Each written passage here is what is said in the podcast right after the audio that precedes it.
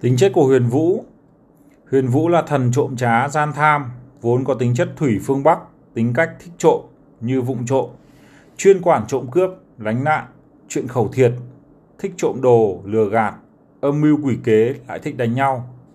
Đoán người thì thông minh túc trí, giỏi ăn nói hùng biện, nhân tài văn nghệ nhưng cũng chủ lòng tin không cao, thích nói dối, ngụy tạo không thật. Trong kỳ môn độn giáp đại toàn có ghi, Huyền Vũ tiếp nhận thủy của phương Bắc là thần hình lục gian sảm, là người thông minh nhưng nóng vội xảo biện. Văn sĩ, khách say rượu, phụ nữ mang thai. Thất lệnh thì là đào kép, là quan soạn sách. Có lẽ là ám chỉ cái vị quan soạn sách là bị bị phạt. Bị phạt đi chép sử hoặc là bị phạt đi ờ, đục bia đá. Thì ngày xưa có những cái hình phạt đấy. Chứ không phải là cứ quan soạn sách là xấu. Đạo tặc, gái điếm, người mua cá, về vật thì là văn chương, ấn tín, sắc lệnh, đồ vật quần áo, cá rắn, trứng, nước sốt, rượu, dù, ô dù. Vật có carbon khác thường thì là yêu quỷ ma quái, về việc là gặp quan cầu xin, thất lệnh thì là khẩu thiệt, huyền vũ gặp lục hợp vì mang thai mà kiện cáo.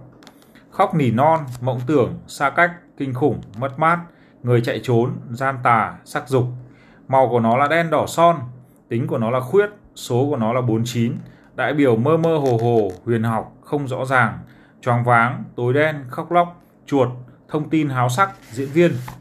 Người biết biểu diễn, trời màu đen, ý nghĩa trời, vụng trộm, ám muội, trẻ nhỏ, bóng, cái thai, ma men, người say rượu, ăn xin, mang thai, nhìn trộm, ăn mặc ít, ảnh, đem sự việc mô tả huyền ảo, không hợp thực tế, nói bậy bạ, diễn viên biểu diễn, choáng váng đầu, nói chung là trong tất cả những cái bộ kinh sử thì đều có nói về những cái tên trộm. Trong đó nổi tiếng là có tên trộm thành bát đa. Thì chúng ta rất là ghét cái kẻ trộm bởi vì cái quan điểm của chúng ta là cái quan điểm được giáo dục là như vậy. Và chúng ta được ờ, người lớn giáo dục đào tạo và cho biết là như vậy còn thực ra trong cái thế giới tự nhiên ấy, mọi vật và mọi sự nó tồn tại đều có lý do của nó. Thì nói về đạo thì kẻ trộm nó tồn tại cũng là có đạo lý và có lý do của nó. Còn vì sao thì chúng ta thực sự là chúng ta phải nghiên cứu tìm tòi thì chúng ta mới mới hiểu được là vì sao. Giống như là thế giới ngầm hoặc là xã hội đen thì nó luôn luôn tồn tại ở một dạng nào đấy, ở hình thức nào đấy và mức độ nào đấy. Bởi vì càn khôn âm dương ngũ hành thì luôn luôn có chỗ cho âm, có chỗ cho dương có chỗ cho nửa âm nửa dương. Chứ không bao giờ diệt tuyệt tất cả. Còn nếu như diệt tuyệt tất cả thì nó sẽ không tạo thành một cái tổ hợp càn khôn ngũ hành đầy đủ. Thế nên đôi khi là cái cách nhìn về mệnh lý, cái cách nhìn về tự nhiên đạo lý nó hơi khác so với cả cách nhìn đạo đức.